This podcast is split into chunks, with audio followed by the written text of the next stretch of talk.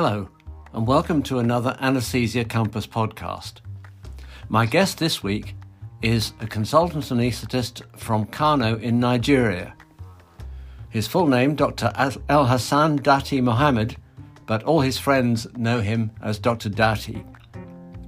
He's a consultant anaesthetist at the Aminu Kano Hospital, that's a university teaching hospital in Kano, a city in northern Nigeria with a population greater than 10 million. Part of Nigeria's enormous population, now approaching 210 million, which makes it the seventh largest country by population in the world and the largest in Africa. That huge population is served by just 300 specialist anaesthetists. And Dr. Dati is one of those. He's one of a department of seven anaesthetists in the teaching hospital where he works.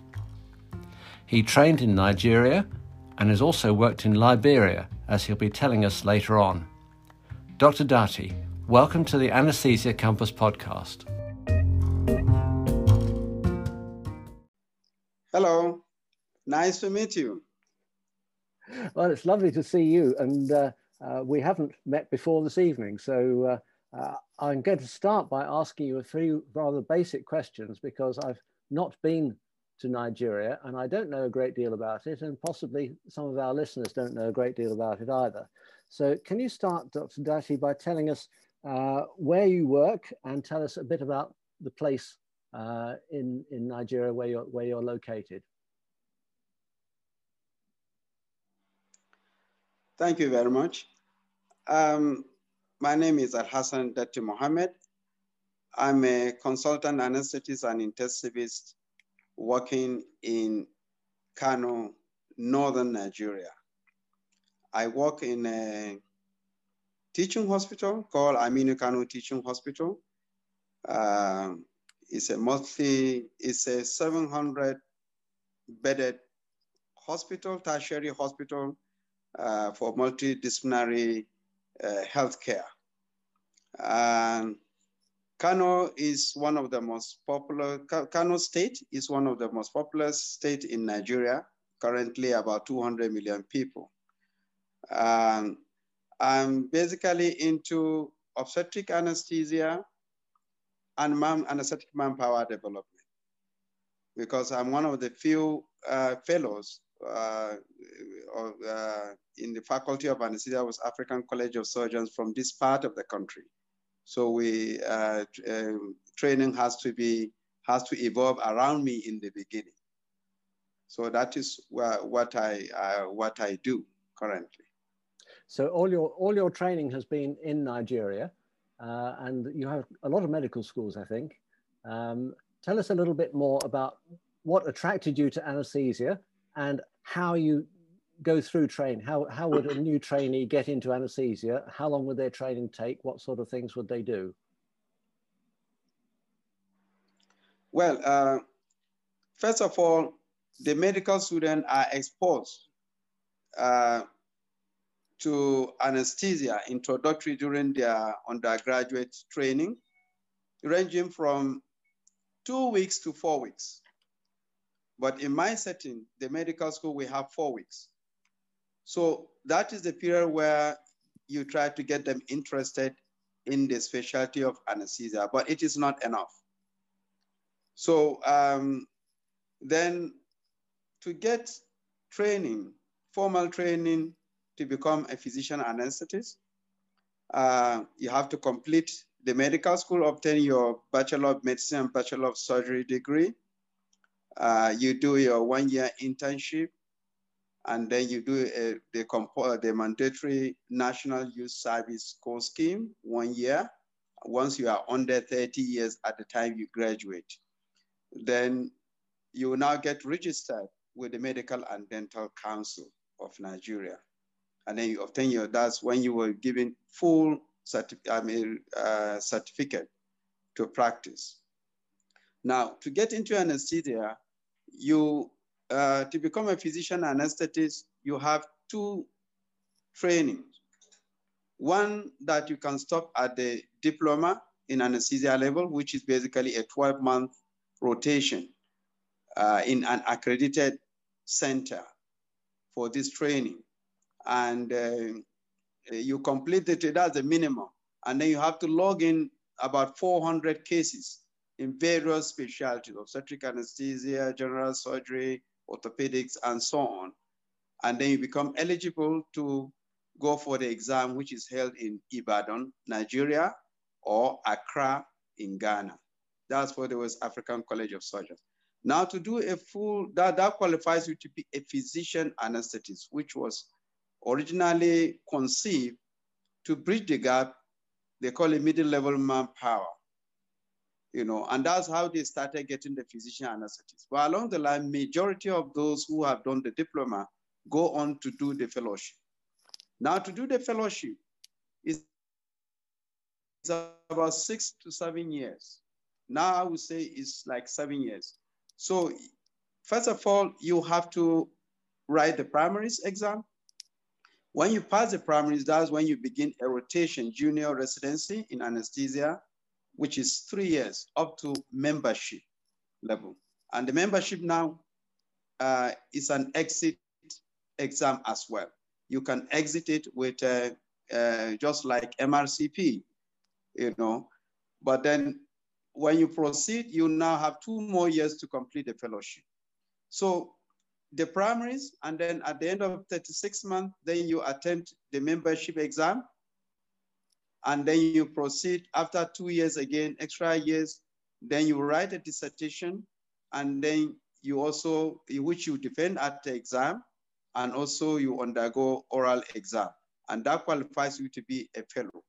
Now the difference between the fellow and the uh, diplomate that the fellow now you are qualified to be employed both as a lecturer at the university and also be appointable as a consultant analyst and trainer for the college in your institution.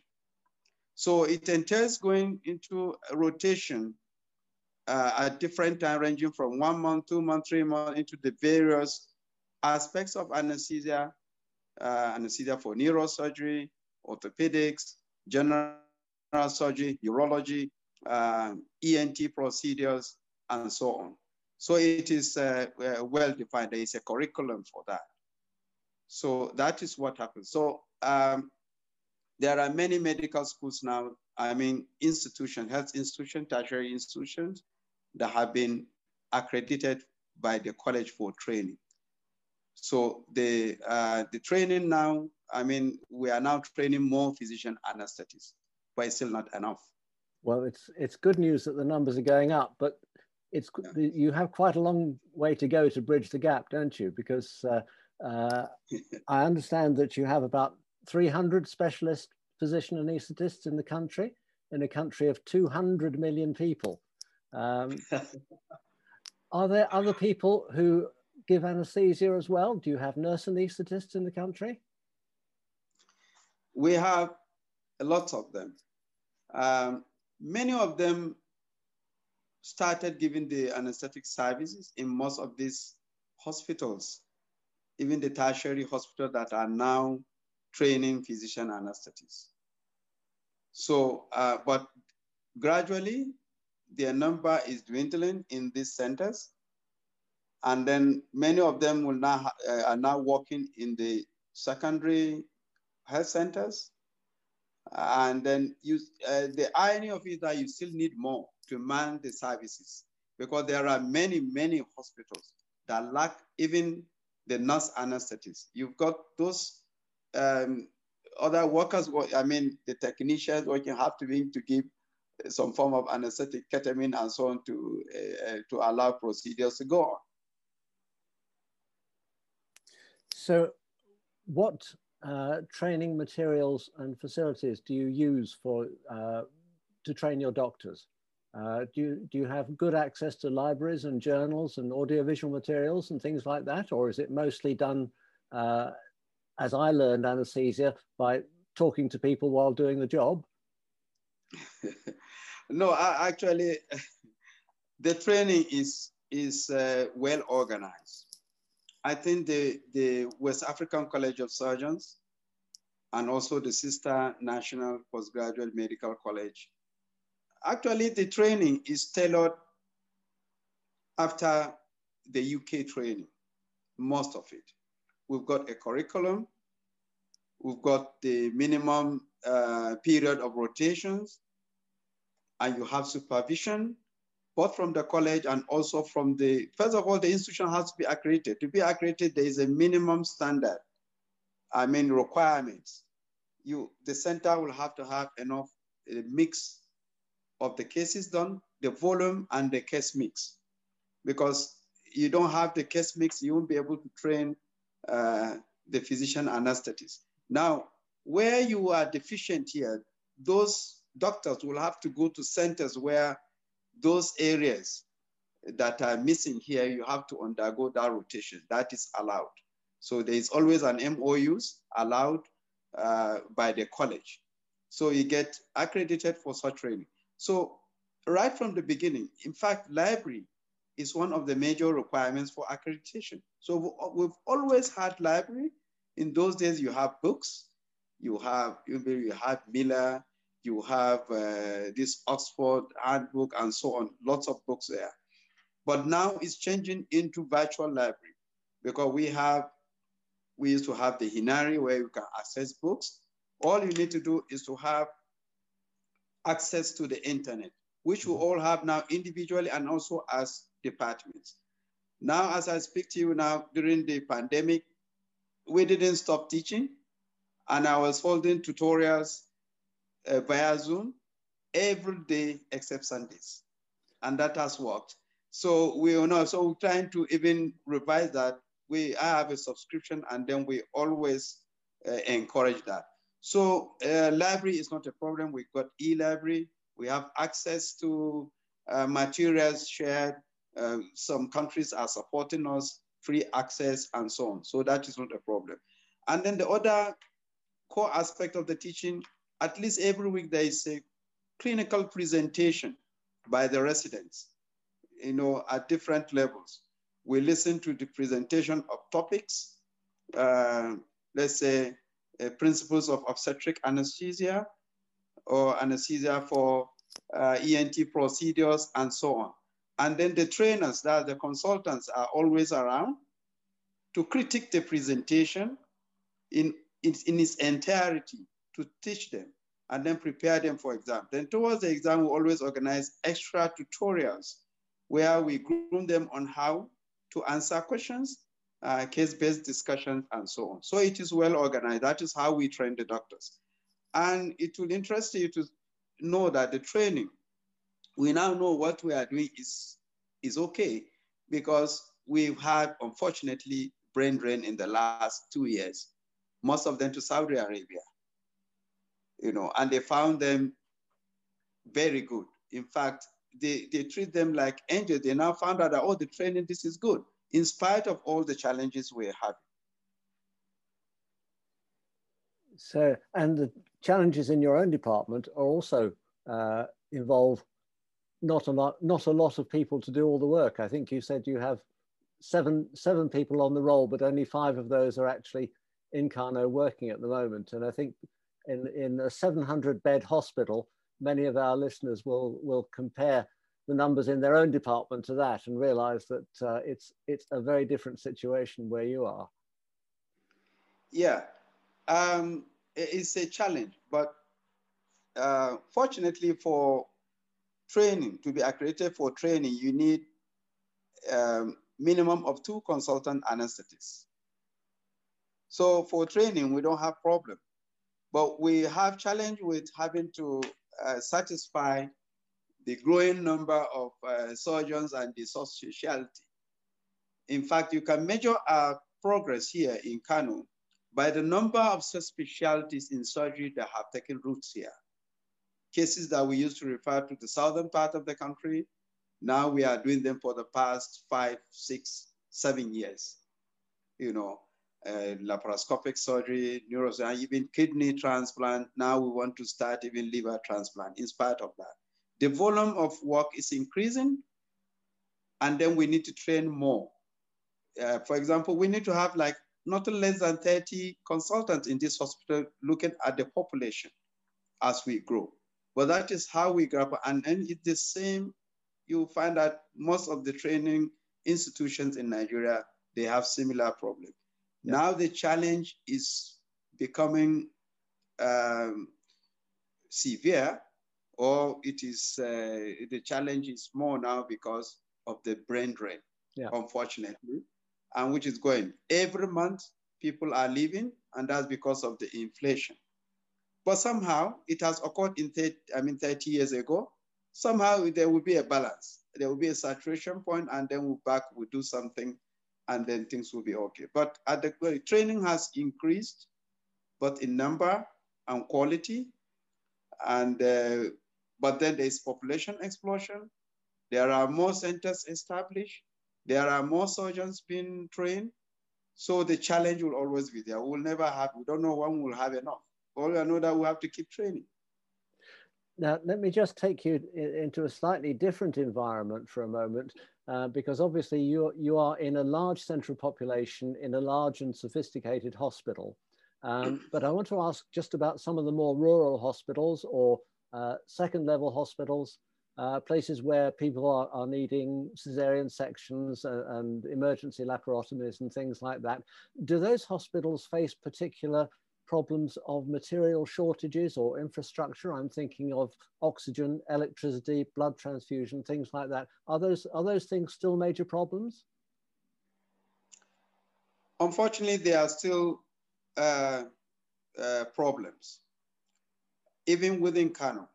Mm-hmm. Now, while training, we have the training in Kano here of physician anesthetists have really redefined um, surgical care.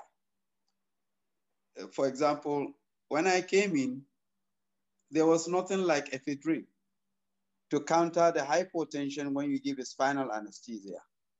Now it is everywhere, even in the private hospitals. So now the nurses are everywhere, but many of these hospitals, they, they rely on ketamine because oxygen is expensive. Uh, where it is available, you don't have the manpower to man them to use it properly. So they rely on ketamine.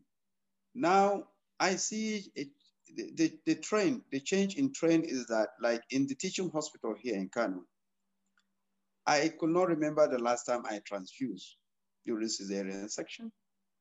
Whereas the transfusion practice in other centers, with even within Kano, want to say, oh, you you have uh, uh, you have a group and cross match blood for this surgery. You'll find out the anesthetic or the anesthesia provider, let me let me put it that way, will have to transfuse, sometimes needless, you know. So the equipment is not there, it's inadequate. And then the referrals usually stop at the secondary level of care. Now there is one general hospital. It's called Murtala Muhammad Specialist Hospital within Kano. Uh, at some point, it has the largest number of patients in the entire West African region because of the population of Kano. Everything used to be free.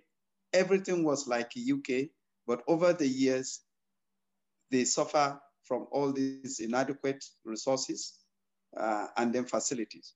But they is still much better than the other um, secondary uh, healthcare uh, facilities. So it's still a challenge, but the hospital and one other hospital now, they are, big, they are getting accreditation to train from the colleges. This is uh, under the state government.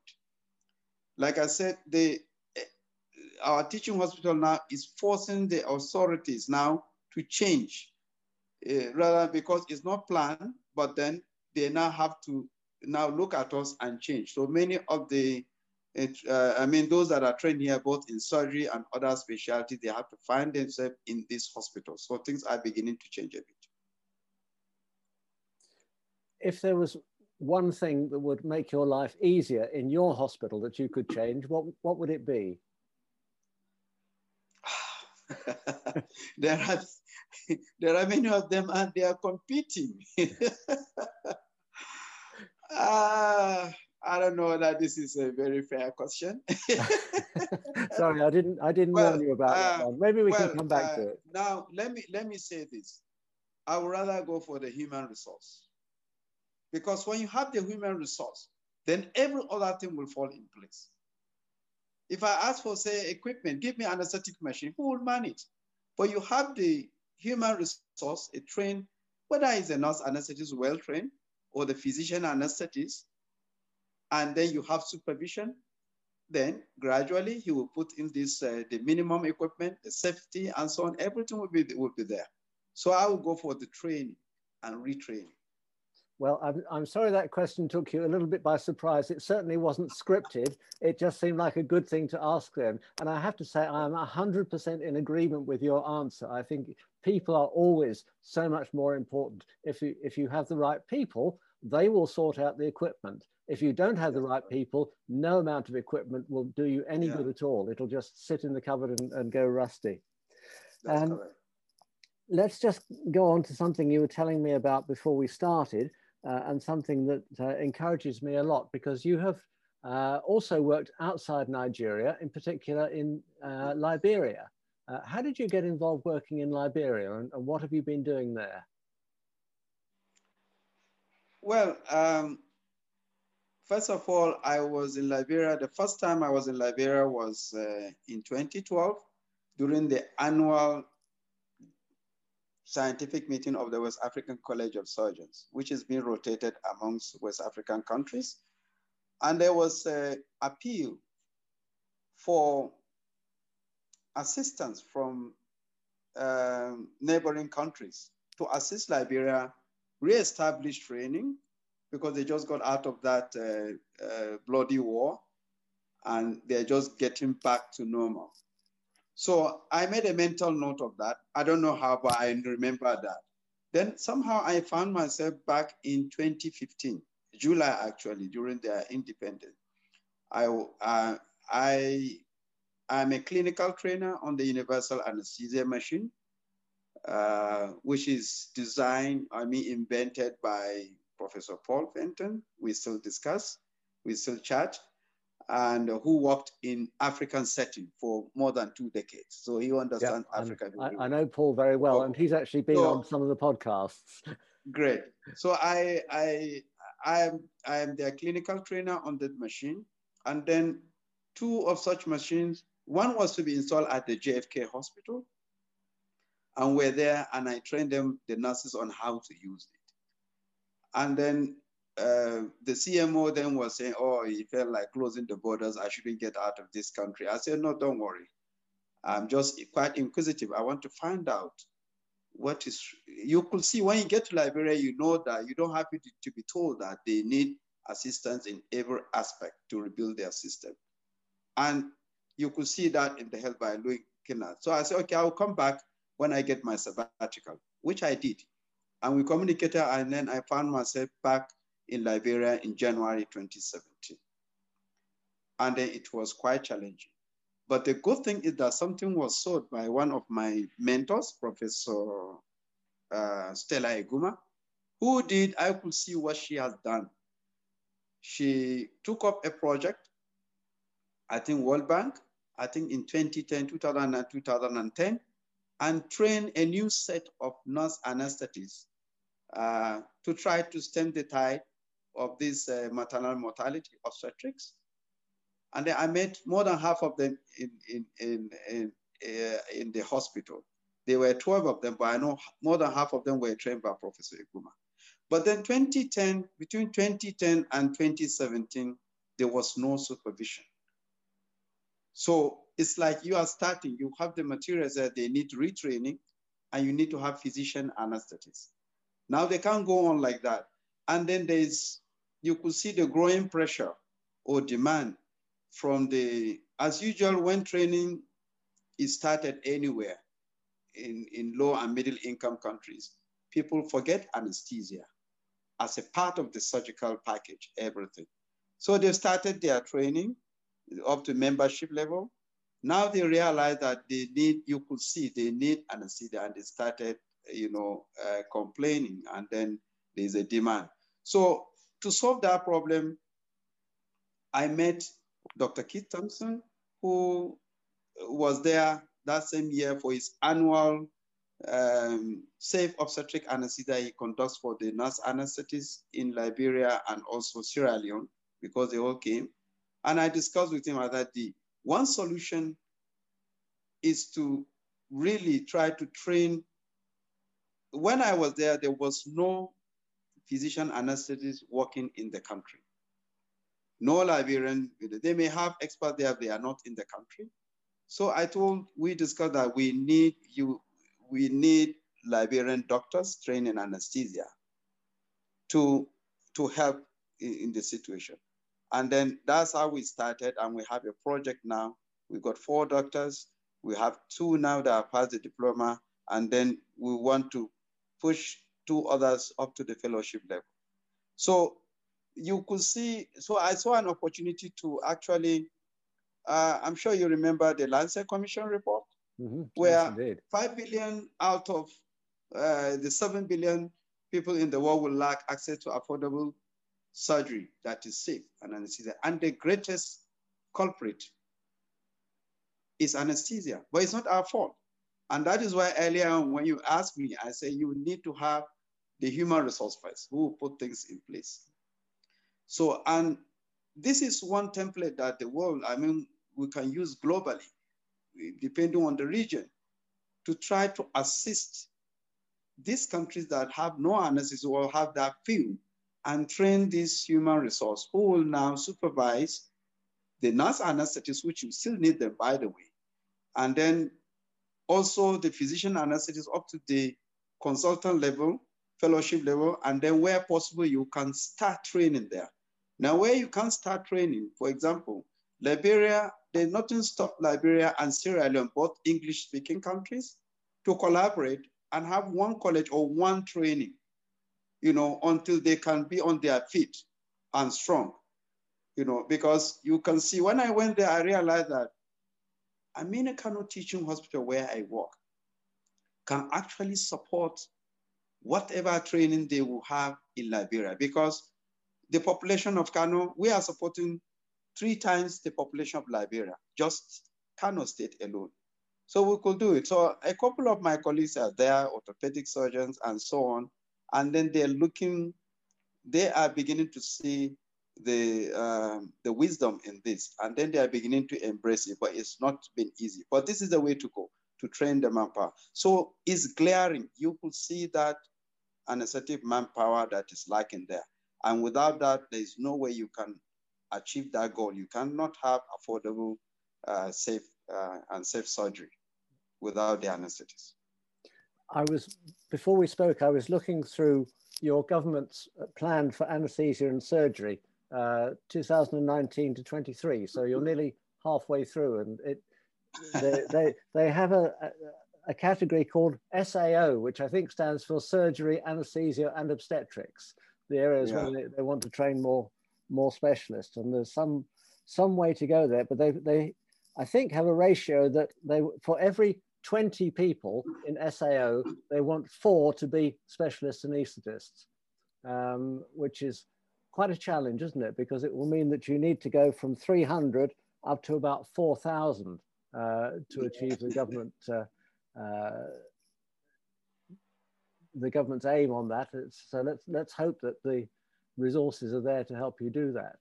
Um, very interesting to hear what you've been doing with Liberia. And some, some of the Liberian doctors have been coming to, to Kano to get anesthesia training with you. Is that right? Yeah. Um, four were here, mm-hmm. uh, September 2018. One couldn't um, continue because he's got some family problems. He lost his mom, and then he couldn't uh, continue. Uh, three of them went ahead and they went for the exam, the diploma last, last October. They were supposed to have the exam in April, but then the COVID-19 came and then exam couldn't be conducted. And then two of them passed the diploma. One of them has passed the primaries. So we're trying to support him to continue with the residency with the hope that he will be one of those that will start training in anesthesia in Liberia. So uh, this is being coordinated by uh, WFSA. And then we've seen where if we can get more support, uh, organizations, uh, governments, and so on, uh, this is possible. You know, so they're still with us and they, they like this place. So uh, this month, two of them are coming back to continue. One has to take the exam again, and then the other one have to continue with his rotation. You know, so that is where we are now. Yeah. And then uh, I think they are planning to send more when they get the funding like that. So idea is that if we can have two or three uh, resident in Liberia fellows, they can be supported and then they can start the training. They can get an accreditation by West African College of Surgeons, which will now integrate with their own Liberian College of Physicians and Surgeons. And then they start training the manpower and then things will begin to change. This is the path we have followed, even in Kano. There's no shortcut to that. Dr. Datti, thank you very much for talking to us today. We could go on for a long time, but the, the clock has beaten us this evening. Uh, but it's been wonderful to, to uh, be able to chat with you. Thank you so much for having me.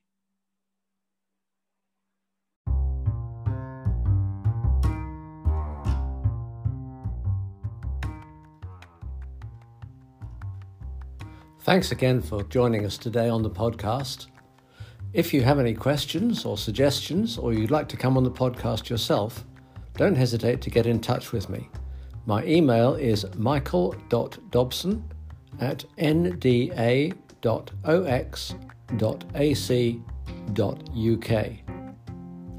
And for now, until next time, it's goodbye from me. Goodbye.